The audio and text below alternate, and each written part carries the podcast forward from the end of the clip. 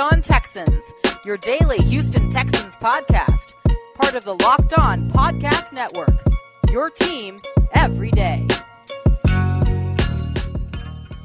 Welcome in, ladies and gentlemen, to another installment of Locked On Texans, your daily podcast covering your favorite football team every single day. And as always, I'm your host, Cody Davis, along with my partner in crime, John, some sports guy Hickman, and today's episode of Locked On Texans is presented by Pepsi, made for football watching.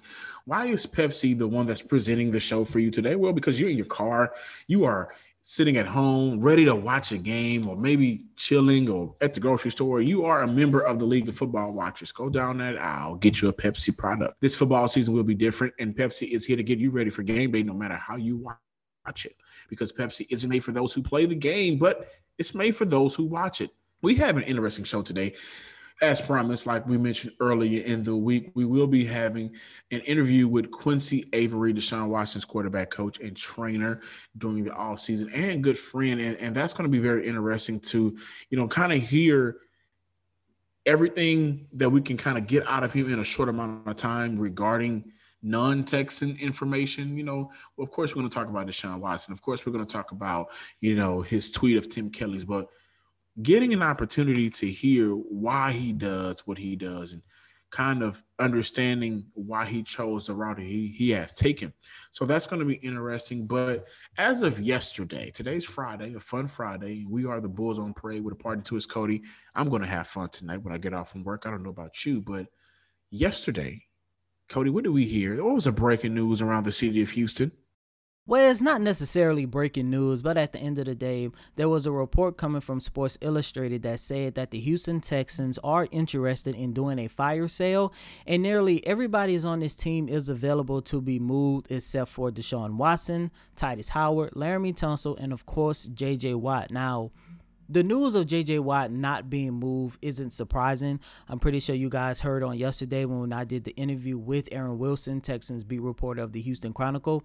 We actually talked about the possibility of JJ Watt being moved, and Wilson just flat out said that is basically not going to happen because he is so valuable to this franchise. He's part of their business, and he did not see a way that the Texans can depart from JJ Watt literally seven months after the untimely departure of DeAndre Hopkins. However, I am happy that the Texans actually came to their senses and it's looking like they are interested in doing a complete fire sale. And there is a big possibility that this team will look uh, completely different when they come back from their bye week to take on the Jacksonville Jaguars on November 8th. So this basically falls in line of a article that I just dropped today on ESPN Houston. You guys can go check it out, where I talked about three players that the Texans should consider moving on from before Tuesday's deadline. And the three guys that I mentioned was Whitney Mercilus, Duke Johnson, and Randall Cobb. Now, of course, you know, looking at Whitney Mercilus, I put him on this list because if the Texans do not move on from JJ Watt, they definitely need to move on from Whitney Mercilus. This is a guy that is projected to make at least 30 to 35 million dollars over the next 3 seasons, and his on-field production does not match his big pay. And I take a look at around the league and I figured what he is doing on the field can be more valuable to a team like the Green Bay Packers, like the Seattle Seahawks, and even the Tennessee Titans to a certain extent because all three of those teams are basically championship contending teams. And he can actually add value in improving their front seven, improving their ability to get to the quarterbacks because all three of those teams are ranked near the bottom. And as for the Green Bay Packers, they are at the bottom of getting to the quarterback. As for Duke Johnson, look, I get it. Everyone wants to see him more involved in the second half of the season in the run game. But at the end of the day, the Texans' run game has been so bad. I think it's best if they just scrap Duke Johnson I would love to see them scratch David Johnson, but I highly doubt nobody will take him on. And you know me, guys, I am really big on using the second half of the season to have the Texans actually use their younger players. I want to see Scottie Phillips out there, and at the end of the day, he cannot be no worse than what we are seeing from David and Duke Johnson, correct?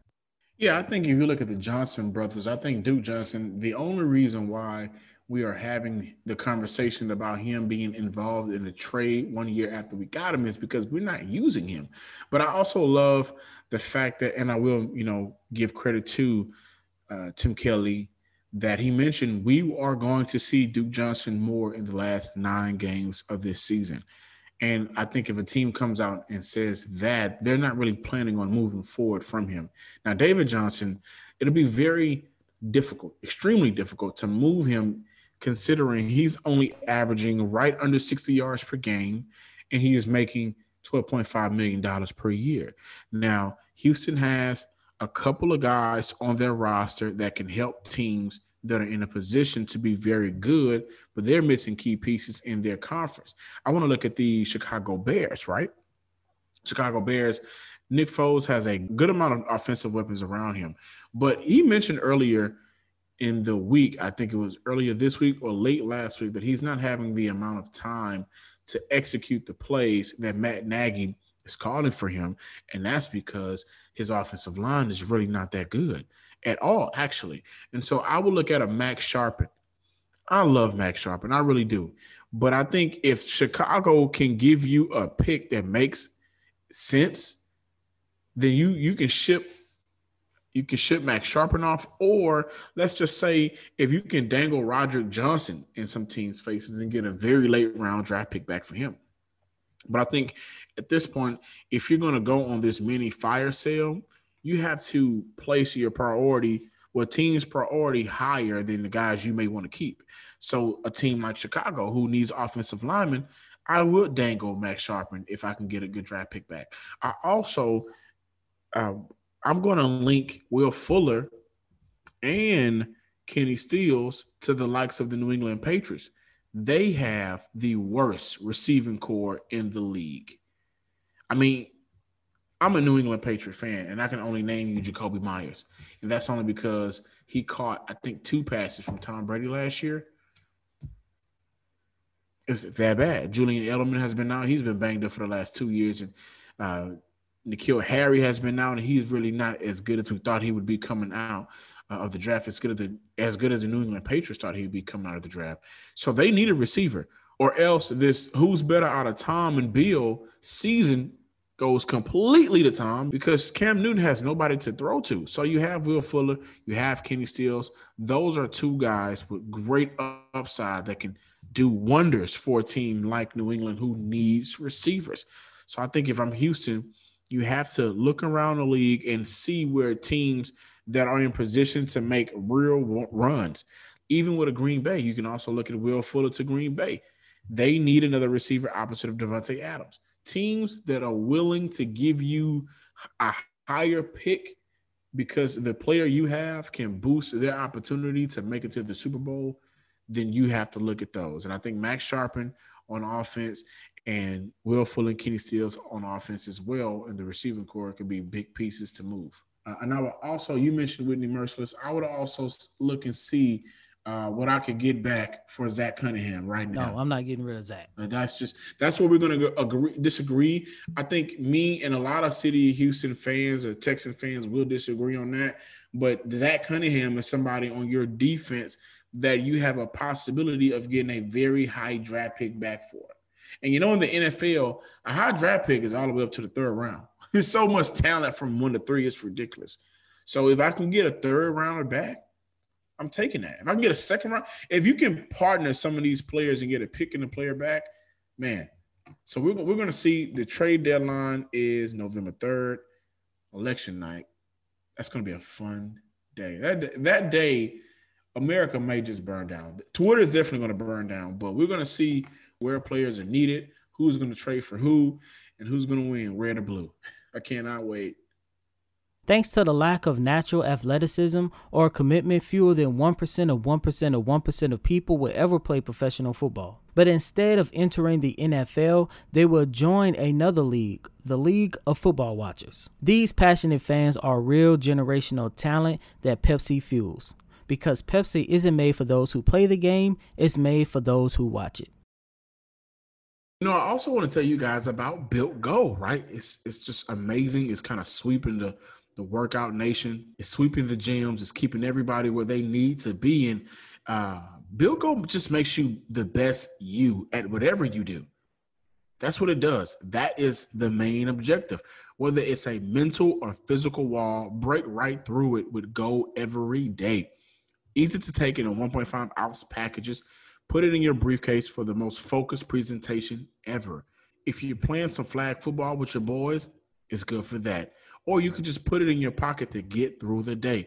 Built Go is the best workout gel on the market. It's a five hour energy without the same crash feeling. Plus, it's so natural for the body. It's just completely better. It's like drinking a monster with a third of caffeine and better results. With three delicious flavors peanut butter honey, chocolate coconut, and my favorite, chocolate mint. I like mint. You know, mint, mint it gives you like this fresh feeling at the end. You know what I mean? Whenever you drink it or eat it. Built Go combines energy gel with a collagen protein. Collagen protein is fast absorbing, so it gets into the system fast. Plus, it's easy on the stomach. Built Go is loaded with good stuff and it's great to ignite your work. It ignites my work as well. Visit builtgo.com and use promo code LOCKED, L O C K E D, and you'll get 30% off your next order. Use promo code LOCKED, L O C K E D, for 30% off at builtgo.com. Let's go. You know, early in the week, we mentioned that even with a one in six record, your coach, GM, and taking over for play calling duties for one game, getting fired, and Bill O'Brien, and virtually no real offseason, Deshaun Watson has been pretty spectacular this year. I gave you some of his ranks. He's first in average yards per play, second uh, in passing yards, and sixth overall in the passer rating category. He's completed 70% of his passes in four of his last five games. And you know who's been there with him, training and helping our star QB in Houston get better? Quincy Avery. And as promised early in the week, he is now joining our show for today. So let's give him a good Locked On Texans welcome. Quincy Avery, welcome to the Locked On Texans show. What's going on, fellas? I appreciate you having me on. Yes, sir. You thank you so much. First and foremost, we just want to say thank you for taking time out of your day. We know you're a busy man, and um, you know, just thank you so much for taking the time out your day to come on Locked On Texans today and discuss not only Deshaun Watson but everything that's going on around the NFL and our nation in general. For sure, let's do it. I want to focus on the black quarterback. In 1978, Doug Williams became the first of few black quarterbacks selected in the first round in the last 10 years, we've seen that number increase, ranging from Cam Newton to Dwayne Haskins last year. We know that representation is undoubtedly growing. Can you describe the importance of seeing representation on Saturdays and Sundays for younger black QBs? I think it's really important that young black QBs coming up get the opportunity to see people who look like them on the field when they cut the TV on. It gives them um, motivation and the inspiration they need to continue to push forward and persevere, uh, despite some of the obstacles that they may face if they're trying to become um, the best quarterback that they can be, whether it's a coach not giving them the fair opportunity or them trying to get switch position, but all those different things that come to mind when I think about being a black quarterback. I think that um, just seeing some of the best of the best, um, also being people who look like you is very, very important. Quincy, although we have seen a rise in black quarterbacks over the past couple of seasons, I'm pretty sure you already know this by now, but week one of the 2020 season, um, the NFL saw a record breaking 10 African American quarterbacks starting around the NFL. But at the end of the day, do you believe that black quarterbacks still struggle to gain the respect as their counterparts when you take a look at what happened to Dwayne Haskins in Washington earlier this season? And even Tyrod Taylor, I know his situation was a little bit different different. Well, matter of fact, I know his situation was completely different from that of Dwayne Haskins, but how quickly he was benched for Justin Herbert once he got hurt.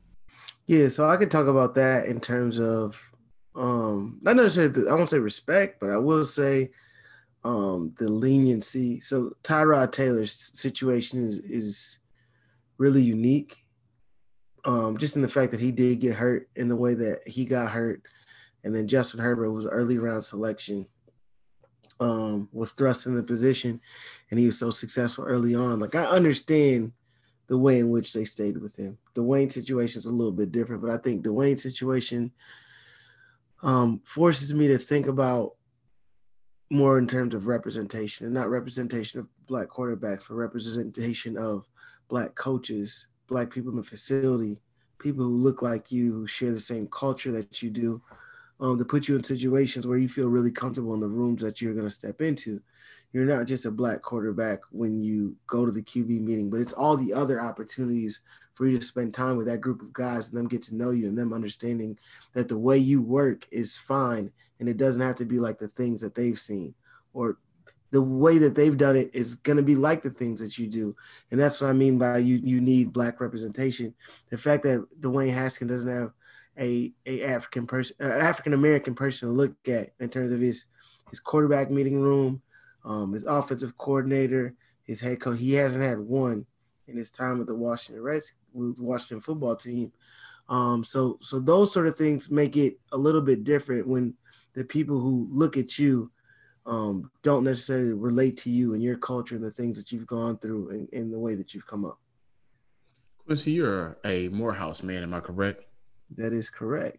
Every Morehouse man that I have met, they always seem to have this you know, aura about themselves that they're gonna look out for themselves, of course, but they always want to look out for the next man. And you've trained with Josh Dobbs, you've trained with Deshaun Watson. Both of those guys, you know, grown men have called you big brother. How are you creating the bond and trust with these younger QBs?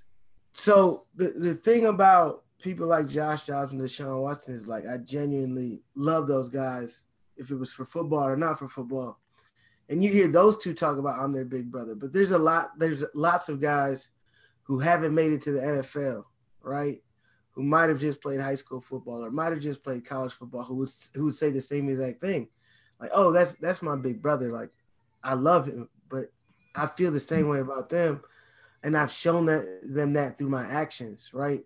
Through making sure I'm calling them and checking up on them not just about football, but the things that are going on in their life and the things that they care about, the things that they're passionate about.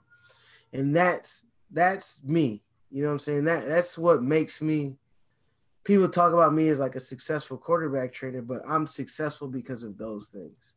Right? I'm successful because I genuinely care about the people that I work with.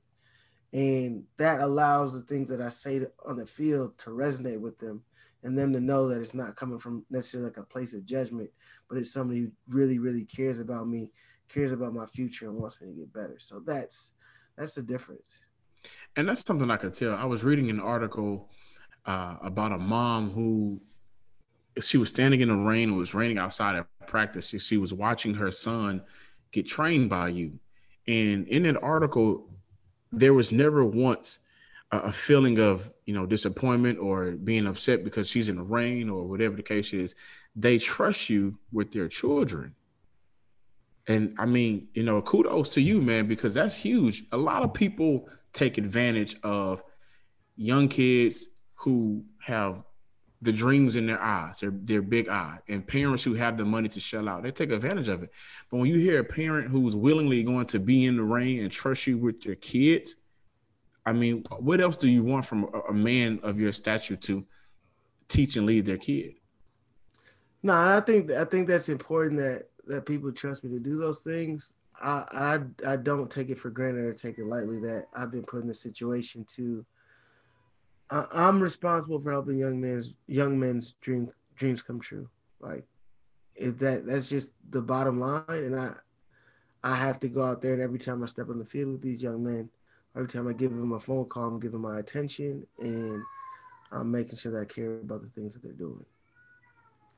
I love that. I just wish, you know, I, I saw a tweet not too long ago. You tell all of your, your kids don't go to UT. I'm a huge Longhorn fan, man. Can we get one of your quarterbacks? Just one. Man, I don't even really have that much beef with UT. We ain't got no smoke. I don't even know why I said that, honestly. Oh, Somebody University was of Tennessee? talking crazy. Oh, University of Tennessee. Is what I said about Tennessee? It, it- it's Yeah, not. it was- it's not even necessarily about like the coaching staff or nothing like that. And I, I don't really tell my guys not to go there. It's just not somewhere that I'll recommend. And the reason that I say that is I really don't like how the fans at Tennessee treat their quarterbacks. And I'm not saying that there's not a lot of other schools where the fans don't talk to their quarterback, but the vile things that people say to their quarterbacks, like the DMs they send, the crazy stuff they send, it's it's not appropriate and it's not the way that you should talk to college athletes. So that that's the reason I say that about those guys. I think that I don't I don't think people understand how difficult it is to go out there and play quarterback. And if there was somebody on a team who could play better quarterback than the people that they have out there, most of the times they would put that guy in. There's obviously not somebody better. And then at one point you have to look at the coaching staff like, are we developing them better? Are we giving them the opportunity to get better? And we should start maybe looking at them more than we're looking at an 18, 19, 20 year old kid who's on the field playing playing the game. Oh man, I thought you meant that for the University of Texas. No, no, nah, it was not. No, no, no, man. I hope not. I, got, I definitely ain't got no beef with University of Texas. I love, that's my boys, and we need one of your QBs, man. Because after this year, I don't know where we're gonna go. But yeah, we don't stay. Have the same head coach. Well, I don't know what y'all got going on. We, if if I, I, I wish we were off camera and off record, I could talk to you about how I feel about where we are with head coach and this whole coaching staff in in Austin. but man, I'm talking about fuming at times. I can't watch the game half the time. I got to take heart pressure medicine and the whole nine. Hey man, your head coach been good to me, so I ain't got no smoke with him. I just heard they trying to get him out of there. Oh, I hope so. But we're gonna stay in Texas. When we come back, we want to talk about the Houston Texans. This is the Locked On Texans podcast, of course, and Deshaun Watson, where he is now, where he could possibly be, and everything that's been surrounding this entire team. So don't go anywhere, ladies and gentlemen. Quincy Avery, we'll be right back. Welcome back, ladies and gentlemen, to Locked On Texans, only on the Locked On Podcast Network. We have once again Quincy Avery, Deshaun Watson's personal quarterback coach, here with us today. Quincy, when you take a look at the future of this franchise, as someone who has worked closely with Watson over the past couple of years, what are some of the moves you believe the Texans should make to help get Deshaun Watson back to playing meaningful football to make sure that the Texans are not wasting the prime of his career here in Houston. Yeah, I think that they're just gonna have to make a really good head coach hire, a really good head coach hire, a really good GM hire. Um, someone who really understands the way that Deshaun thinks, the way that he wants to play, and that somebody who's gonna trust him and his ability in order to take help the team make the next step so that they can be a championship contender. Like the the thing that they have, they they they have a really good left tackle. They've got a great quarterback and they've got some pieces elsewhere. They got some pieces at receiver. I mean, obviously the way that they've been throwing the football these past few weeks, um, they just got they just got to put things together in a whole as a team so that they can be cons- consistent week in and week out and start getting some wins. You know, I want to ask you this question, and if you can speak the truth on it, we definitely love to hear because now that he's out of town, we have to know was there ever a feeling from Watson, if you know that he he didn't believe he could win and thrive under Bill O'Brien? Man, we ain't really we ain't really talk about nothing like that. Like the only thing we talk about is how how does he become the best version of himself, right? And I, I what I do know is that Deshaun actually really liked Coach Bill O'Brien as a person. So I can I can confirm that. Like he had a a, a good relationship with him as a person. So anytime I ask him about it, it was it was positive in that aspect. On October 6th, you tweeted, I think Tim Kelly is going to do a really good job the remainder of the season. Offensively, Watson has looked comfortable. Uh, at the line of scrimmage, I think that's the biggest jump we've seen from him in the last three games compared to the first four. Why were you so confident in Tim Kelly moving forward, calling plays? I think Tim and Deshaun well, I know I shouldn't say I think. I know Tim and Deshaun have a really good relationship. They spend a lot of time together in quarterback offensive meeting rooms, so they they get to see things the same way. And I think that when you're given the opportunity to call plays or to really be the head coach for the first time, I'm not not the head coach. You get to call plays and run the offense the way you'd like it for the first time. It puts you in position to just do some things that allow you to be comfortable. You don't have to think about there's there's no one else on the offensive side of the ball who who Tim Kelly has to think about pleasing. Um, it's just what he feels comfortable with, and I know he puts in the work. So I thought that he would give Deshaun the opportunity to be really really successful. A couple weeks ago, we were talking to Romeo Crennel during one of his media availabilities, and he said that he doesn't think Deshaun Watson has reached his ceiling yet, and it's easy to understand why. And John and myself, we have talked about this countless of times here on Locked On Texans. The fact that we have yet to see the full version, the full package of what Deshaun Watson truly has to offer. So, in your perspective, What do you believe is the ceiling for Watson, and how much better do you think this guy can get? It, I mean, he can get better, but it's going to be weird because you're not going to see like a dramatic uptick in like numbers or production. Like the way he's producing right now, he's playing really, really well.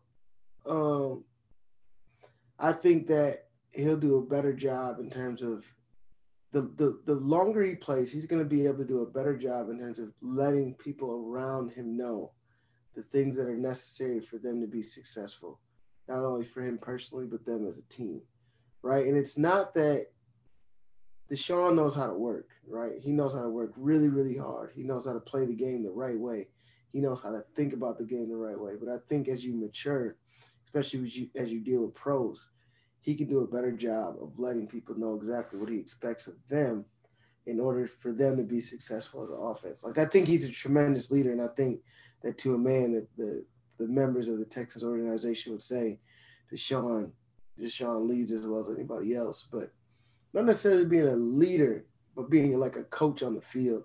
I think that's the next step for him in terms of being um, taking his game to like peak peak levels he'll be able to see more NFL reps, see it quicker, diagnose it faster, and then be able to tell everybody exactly what it is as soon as he sees it. I think in order to do that, you have to have a head coach that trusts you and you trust that head coach. And we we at a position where before we get to the head coach, we need a GM. Do you have not necessarily an insight, but who would you like to see as a GM head coach combination for Deshaun Watson and Houston Texans moving forward? I'm not sure exactly who it is, but I, I would I would rather them do it in this order. I would rather them get a head coach who from there they come together and pick the GM from the head coach, right? Because I think and it's not like I literally I know nothing about what the Texans plan on doing, but um, when a head coach really understands what they want to do on offense and defense and has a philosophy, and they can echo that to the person who is in charge of getting the players responsible for executing that scheme, I think things go a lot better rather than GM selecting players and then the head coach having to fit his scheme to, to fit um, that GM's ideology. So I think that that's something for them to think about um, in order to be as successful as they should be. Locked on Texans family, this is Quincy Avery. Before we go, Quincy, can you let everybody know where they can find you on Twitter and all of your social medias? Man, I'm super easy to find. All you gotta do is, is search Quincy Avery. I think Twitter is Quincy underscore Avery. Instagram is Quincy Avery. Um, but I'll be on there making jokes and jokes and talking crazy. Thank you for joining our show today. We really appreciate it. I appreciate y'all. Interesting topic there from Quincy Avery, the interview we just completed. I had a very good time and I love the opportunity to kind of talk about things off the field, right? Because coding listeners at home, a lot of times we are force fed opinions about on field matters. Uh, especially when we look at the quarterback position, he's not going through reads. He's not taking the, what the defense gives him. He's not getting the ball out quickly, so on and so forth. We've heard it all. We've seen it all. But a, a man like him in his position who has the opportunity to affect one generation here or another generation here continuously provides what I love to call free game to younger quarterbacks coming up in high school, uh, a little bit older quarterbacks coming up in college, and then some pro level quarterbacks. And like I mentioned, Josh Dobbs and Deshaun Watson calling him big brother. That is a bond that you create with other grown men that you know, for me, it speaks volumes because if you're creating that bond with a grown man, imagine what that teenager is doing and feeling and how that could help that teenager thrive in a lot of different situations. Uh, I really wish he was, you know, I really wish he was able to give us a little bit more regarding, you know, what did he feel about Deshaun Watson and Bill O'Brien, but um, you know, not, necess- not necessarily able to comment on that. And, and I know he mentioned that's something that those two really don't talk about but overall, um, a good interview and happy to hear from him. There is no game on Sunday. This is the Texans bye week, but hopefully they take every day to see where they can improve their team. Even and real quick, let me say this. I want to see this team have some type of improvement in the next nine games. And I know I give the the uh, I know I give the appearance that I don't care about the rest of the season. That's not true. I think if you have nine games before you even get to an off season, you need to see what all you have on your roster. Milk it all. So I do want to see some improvement in the next nine games. But this week, next week, and the week after that, this team off the field has a lot on their hands to worry about and, and try to do what they can to improve the team that they have for next year. But I'm John, some sports guy Hickman. Follow Locked On Texans on Twitter at Locked On Texans and like us on Facebook. Remember, you can hear this podcast, our podcast, on all of the major podcasting platforms Google Podcasts, Apple Podcasts, Stitcher, Megaphone, and Spotify. And as always, I'm your host, Coty Davis. Please remember to follow me on Twitter at Coty Davis underscore 24. Once again, that's Coty, C O T Y D A V I S underscore 24. Until next time, ladies and gentlemen, peace.